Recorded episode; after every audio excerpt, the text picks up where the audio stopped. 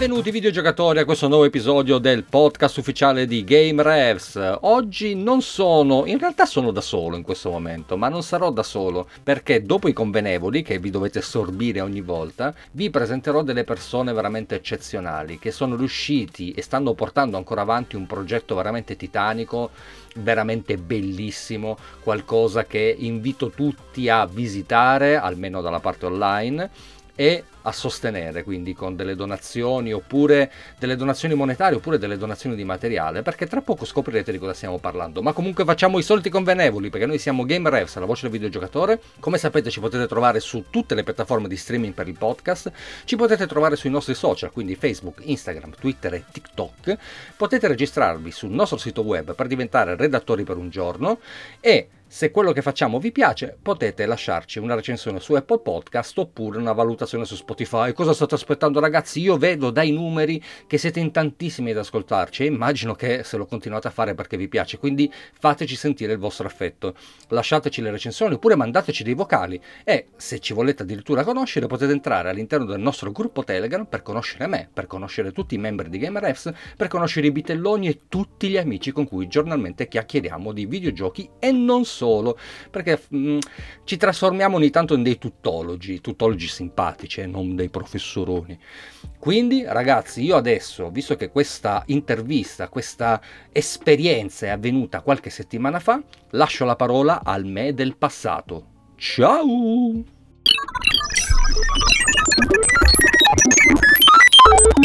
Cari videogiocatori, benvenuti in questo nuovo episodio speciale del podcast perché oggi siamo qui al MUPIM, quindi il Museo regionale dell'informatica. Sono qui con due fondatori, o due membri, due membri della, dell'associazione che si sta prendendo carico di questo progetto titanico. Quindi ciao Elia. Ciao a tutti e benvenuti. E ciao Riccardo. Ciao, ciao e grazie per la tua visita. Ma figuratevi perché io appunto sono torinese, come voi tutti sapete, però non sapevo dell'esistenza di questo fantastico posto. Oggi sono venuto qui, mi hanno fatto fare un tour guidato e effettivamente mi sto rendendo conto che sarebbe un progetto meraviglioso da portare a termine, veramente veramente bello però è macchinoso, no? Però raccontateci un po' della storia, insomma, come vi è venuto in mente di fare tutto, di prendervi carico di questo, di questo mostro titanico. Beh, il museo nasce da un gruppo di appassionati nel 2011. Eh, abbiamo messo insieme le nostre collezioni private perché volevamo dare qualche cosa indietro alla città, al, al, al luogo uh-huh. in cui viviamo. E la nostra passione comunque era già precedente.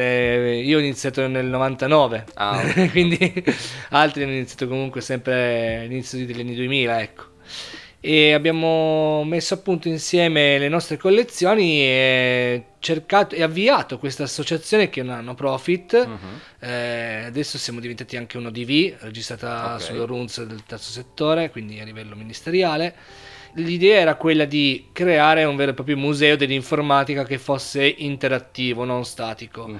ma che avesse eh, anche componenti aperte ai soci o al pubblico che fossero legate o a una biblioteca, eh, emeroteca, un laboratorio eh, che potesse essere di riparazione dei, dei, pezzi, ma anche di apprendimento in generale. E, e quindi abbiamo avviato questo progetto cercando degli spazi che fossero idonei ad ospitare il numero ingente di pezzi che abbiamo. e... Ma era tutta roba privata o poi nel frattempo si è comunque arricchita, diciamo? Sì si è arricchito tantissimo nel, nel tempo perché eh, aziende che ci conoscono, negli, ci hanno conosciuto negli anni, ci hanno donato materiale, mm. privati hanno donato altro materiale, quindi la collezione si è arricchita, è partita da un nucleo di un migliaio di computer ad arrivare fino a un, circa 3000 pezzi, ecco.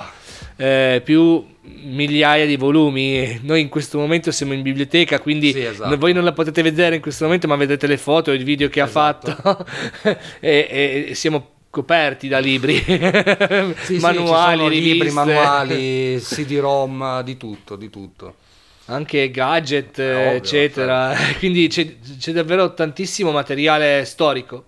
Eh, e l'idea di preservare questo materiale è assolutamente importante per noi perché eh, l'informatica è una delle scienze che eh, sta avendo eh, avuto un, eh, uno sviluppo velocissimo, Sì, verticale. per cui eh, tutto quello che eh, è degli anni di 30 anni fa, di 40 anni fa, ormai non è quasi più utilizzato o utilizzabile. Certo, rimangono le fondamenta ed è da qui che vogliamo ripartire, quindi le fondamenta che creano, costituiscono quello che è il mondo odi- odierno. No, sicuramente, sicuramente interessante, come dicevi tu, appunto i locali sono, sono belli grandi, diciamo che come spazio siete messi bene in questo momento, però anche tu mi avevi, ehm, mi avevi anticipato che non siete sempre stati qui, che avete cominciato un pochettino più, un pochettino più in piccolo, da altre parti e poi ci sono state varie vicissitudini, no? Sì, allora, qui i locali adesso sono di circa 1000 metri quadri, eh, 980 e qualche cosa.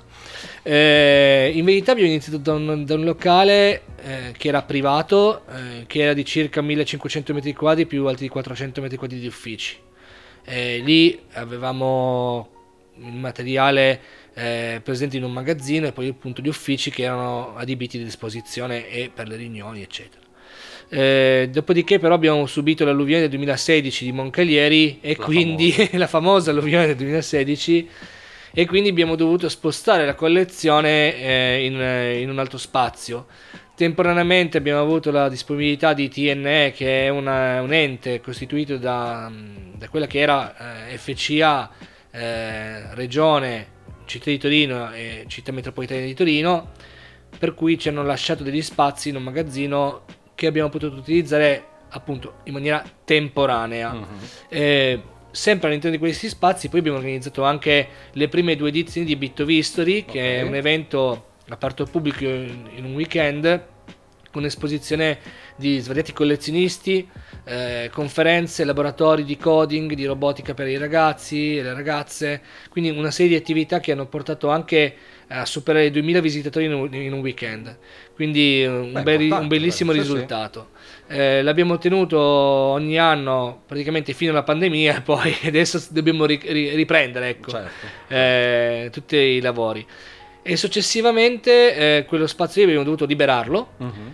perché è, è diventato di proprietà del Politecnico che fa un'estensione del suo dipartimento di, di design e anche tutta la parte di- legata all'autoveicolo e abbiamo trovato eh, questo spazio grazie alla città di Torino che è un'ex scuola Mhm. quindi eh, è uno spazio diviso, suddiviso in svariate aree che sono appunto utili per noi anche per dividere concettualmente il materiale e stiamo lavorando qui dal 2019, novembre 2019, quindi in pratica abbiamo avuto due anni di pandemia in cui non si è fatto purtroppo nulla Mhm.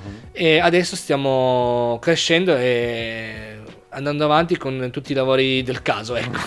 sperando prima o poi di avere una sede visitabile perché la sede non è a norma in questo momento e quindi le visite sono soltanto ammissibili per i soci o visite private Come la mia, come la mia. Esatto, esattamente. Però appunto a proposito di pandemia, perché sennò facciamo parlare soltanto Elia, tu Riccardo mi raccontavi che sei entrato proprio nell'associazione nel momento in cui è cominciata la pandemia. Quindi o l'hai generata tu questa pandemia,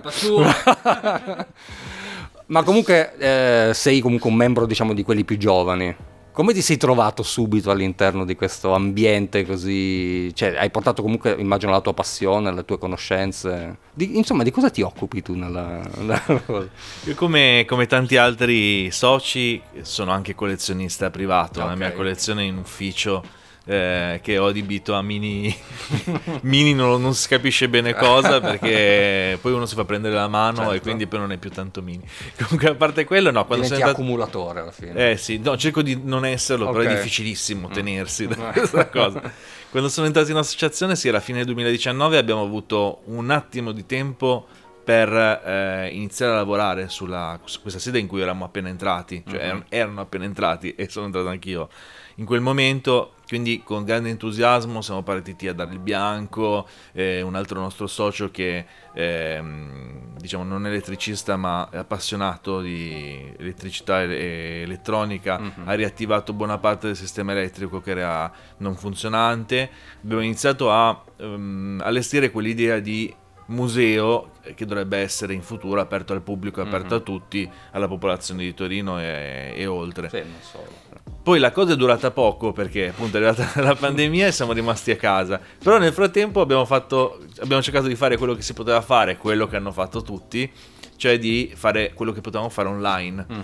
E infatti per quei due anni praticamente abbiamo portato avanti una serie di streaming in live. Ok. Uno, uno di questi, eh, Mupin Talk, Ok. eh, ha avuto anche un buon successo, era un appuntamento settimanale in cui ogni volta eh, decidavamo un tema, eh, sempre legato ovviamente alla storia dell'informatica, quindi può essere la musica, ad esempio la chiptune, Mhm. ehm, la, sicurezza informa- la storia della sicurezza informatica, Certo. i videogiochi, ehm, con sempre ospiti diversi. E lo facciamo il giovedì sera Mhm. per un'ora, un'ora e mezza, che andò bene nei limiti di quello che si Su poteva Twitch fare. o dove? Eravamo su Facebook e YouTube in Ok. eh, multistreaming perché Twitch adesso era anche se, è poco tempo fa, però è vero, parlando di evoluzione dell'informatica è talmente veloce, c'era già Twitch, andava già bene, però non, era, non lo prendevi per scontato Ok, come canale sì, ulteriore sì, sì, per sì. trasmettere. Quindi si facciamo su Facebook e YouTube eh, in diretta contemporanea. Mm. Più altre iniziative di streaming. Adesso, per fortuna, lo streaming, che siamo tornati ad una versione normale del mondo, Esatto. quasi normale, eh, lo facciamo sempre, ma per gli eventi in presenza, Mhm. ad esempio ad A Day, ad A Love- Loveless Day che teniamo ogni anno, abbiamo tenuto fino al 2019 appunto. Sempre, no, tutti gli anni abbiamo tenuto. No, dico per quella pausa della pandemia, poi l'abbiamo tenuto anche online. L'abbiamo tenuto online, sì, prim- fino mi, inter- mi intermetto io. Eh, dal vai. 2012 abbiamo organizzato questo evento sulle donne nell'ambito della scienza, dello STEM, quindi scienza e tecnologia, eh, ingegneria e matematica, eh, dedicato ad Ada Lovelace, che è considerata la prima programmatrice della storia. Mhm. E fino è- praticamente è stato sempre ininterrotto questo evento ogni anno. Ovviamente durante la pandemia siamo andati sul eh, online Certo. quindi non abbiamo più potuto organizzare l'evento eh, fisicamente. Mhm. Eh, siamo- abbiamo cambiato la modalità eh, in modalità online. Da quel momento lì, eh, da quando si è riaperto un pochettino la possibilità eh, a organizzare gli eventi di, di persona, abbiamo tenuto tutte e due le modalità, quindi sia quella in persona, in presenza, sia quella online. Ok. Prego Riccardo, continua pure.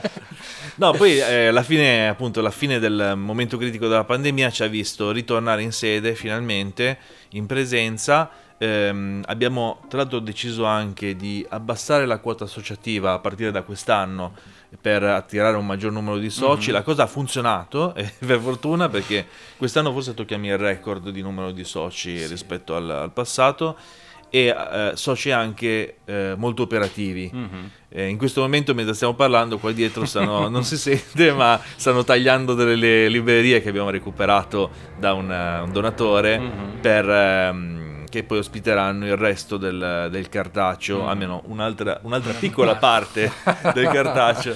Eh, e quindi per fortuna abbiamo, abbiamo collezionato, oltre che computer, anche dei soci Mhm. molto, molto interessanti per la loro mh, diciamo, partecipazione attiva. Mhm. E quindi insomma... e con svariate competenze, perché ci sono anche alcuni ragazzi che si sono tesserati che eh, si occupano di riparazioni elettroniche, quindi eh, stiamo adesso utilizzando davvero il laboratorio di riparazione che avevamo già allestito. No, ma infatti il discorso è quando tu mi ave... quando ci siamo abbiamo un attimo chiacchierato, io mi immaginavo qualcosa eh, di più piccolo, no? nel senso di qualcosa di, di meno organizzato. Io sono arrivato qui stamattina, posso dire che ci sono 15 persone, forse stamattina più o meno, che stanno lavorando, che stanno facendo, comunque abbiamo anche assistito al tentativo di riparazione in diretta di un pet, quindi ragazzi cosa possiamo volere di più? Nel, nel senso l'obiettivo è veramente, è veramente eccezionale, sarebbe veramente bello per la città di Torino e non solo avere uno spazio del genere funzionante, visitabile, perché comunque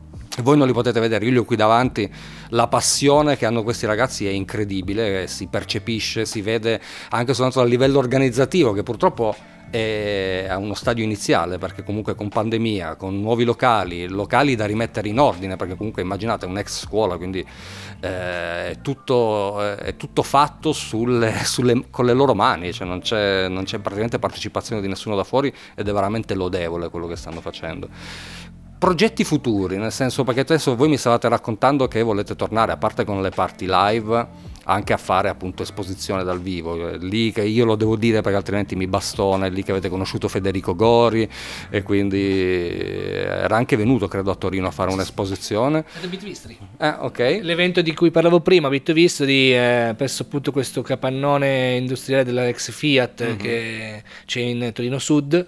Eh, Federico era venuto, aveva esposto quei due giorni e ci siamo divertiti tanto anche perché poi alla fine tra appassionati, eh, vedendo anche i ragazzi delle scuole che venivano a visitare, eh, appunto 2000 persone di cui Certo. una buona, la buona metà eh, erano studenti delle scuole superiori e, e medie, eh, eh, fa, fa- fa- fa Ma no, piacere, certo, ecco. no, piacere. Quindi- Infatti, tu pensa che noi abbiamo già fatto una puntata speciale in passato con il Museo dell'Elettronica di Prato, con il nostro amico Massimo di Quanti Giga la Panca, che è un altro podcast che fa parte del nostro network.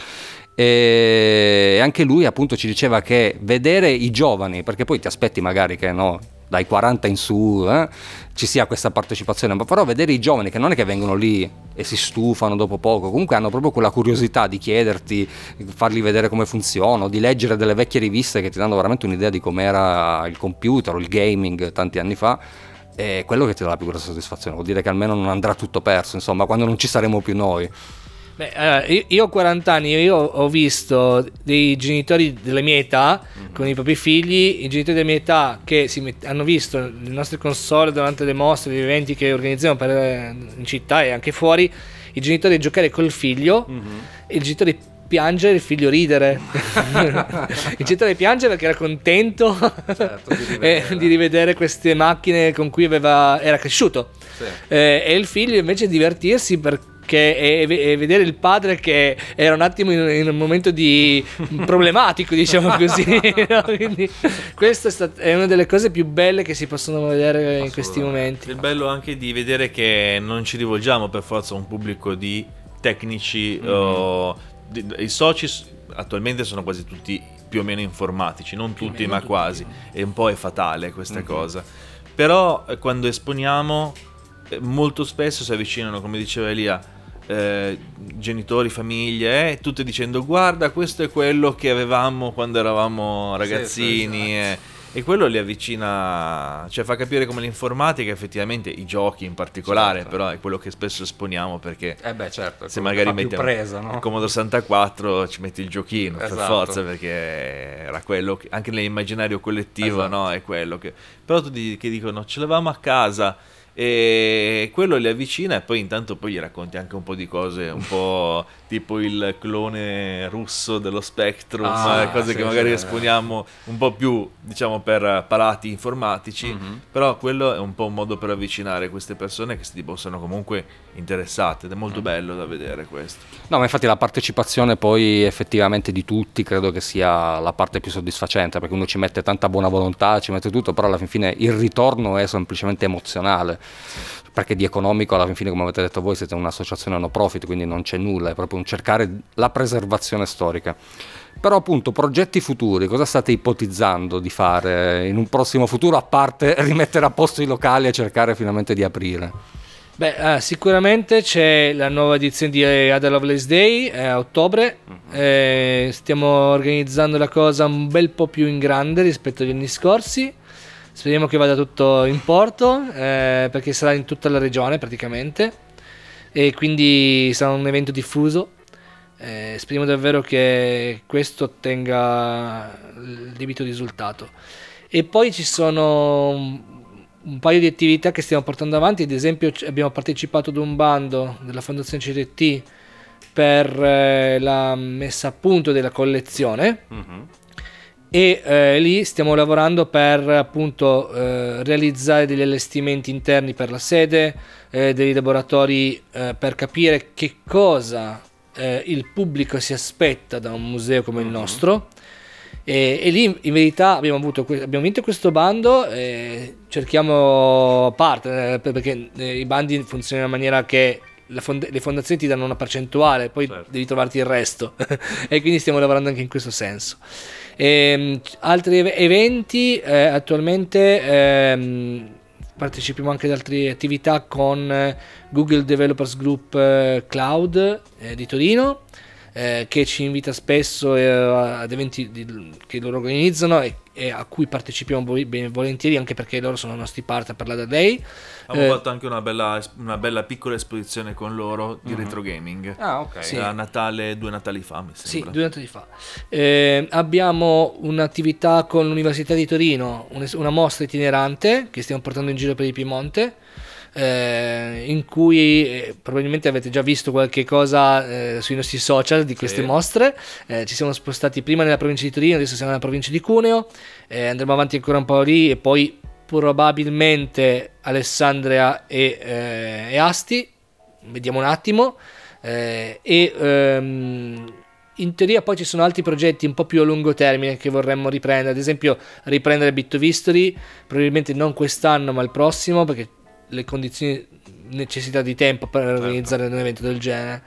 Eh, oppure altre attività legate ad eventi sportivi in Piemonte di, di impatto abbastanza internazionale. Non Che voglio dire non altro. dire. Che adesso non si può dire perché non c'è ancora di- nessun accordo, quindi ci stiamo di lavorando. suspense. esatto, sì, lasciamo sì, un po' di sì. suspense. Crea- Esatto. Creiamo hype. Esatto, esattamente. Te- Sarà una cosa, se andrà in porto, perché appunto bisogna vedere di finalizzarla, interattiva, molto interattiva con il pubblico Ok, e anche molto retro, perché si parla di uno dei primi videogiochi. ok. Quindi Vabbè, ma lo dici dopo in privato. vedremo. vedremo, creiamo suspense. Esatto, No, esatto. e poi eh, generalmente veniamo invitati ad organizzare altri eventi, mostre, conferenze durante tutto l'anno, Mhm. eh, in base alle disponibilità, alle possibilità che abbiamo, anche perché come dicevi tu, eh, come ribadivi, è tutto quanto frutto di volontariato. Mhm. Eh, sì, a volte riusciamo ad avere qualche fondo, qualche investimento da parte delle fondazioni bancarie, ma sono specifici su certi progetti e comunque necessitano di ulteriore copertura da parte nostra.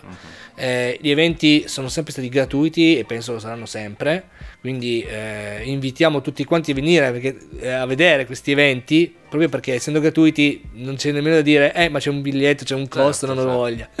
quindi approfittatene se potete perché eh, credo che anche solo due chiacchiere o vedere qualche vecchio pezzo esposto, funzionante, eh, ti, ti- ti cambia anche un po' la giornata, soprattutto se sei un appassionato. Certo.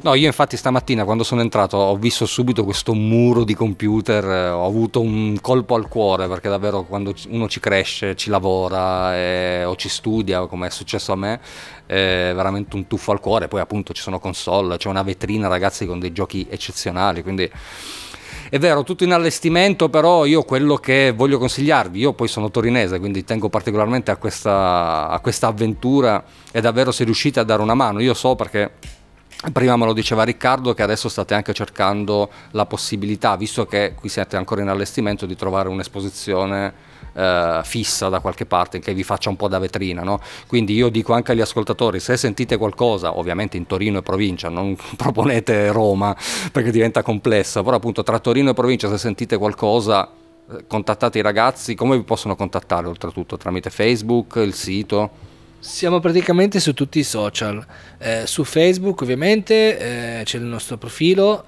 c'è sia la pagina che il gruppo. Eh, il nostro sito ha i link a tutti i social su cui siamo presenti. Eh, an- o anche tramite Instagram nella bio c'è il link su um, Linktree, che è un sistema di- che permette di pubblicare più eh, collegamenti a più social. E davvero siamo su Twitter, eh, TikTok, Facebook, Instagram, Pinterest, YouTube. Se eh, invece volete usare un sistema un po' vintage, c'è le mail anche. Mail, cioè, info chiocciolamupin.it siamo sempre noi. Pensavo poste italiane. No, lettere è un po' di... eh, arrivano, eh. arrivano, arrivano, arrivano le raccomandate, anche le raccomandate delle raccomandate. Oggi ce n'è arrivata una così. Quindi, eh, davvero. Però sì, potete contattarci tramite, tramite email assolutamente, scriveteci. Eh, info.mupin.it eh, Mupin scritto Milano, Udine, Palermo, Imola, Napoli a volte ci si confonde, No, si certo. mette la, la M finale Eh, però appunto contattateci tranquillamente noi vi, rispondiamo il, il più in fretta possibile No, ma infatti voglio ringraziare i ragazzi per la loro disponibilità perché io ho contattato Elia un paio di settimane fa e subito siamo riusciti a organizzare questa visita, quindi ti ringrazio, vi ringrazio tutti perché veramente mi, ave, mi, avete, mi, avete, accolto come uno di voi e già questo per me è, fond- è incredibilmente fondamentale. E, e poi appunto invito di nuovo tutti a visitare il sito, quindi www.mupin.it, vi lasceremo comunque qui il link in descrizione così potete raggiungerlo.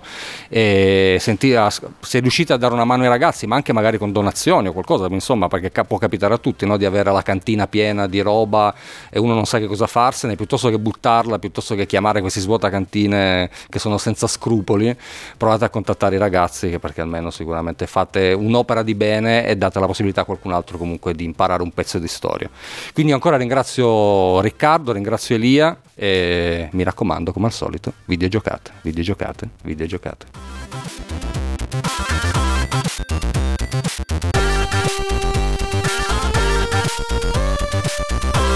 Thank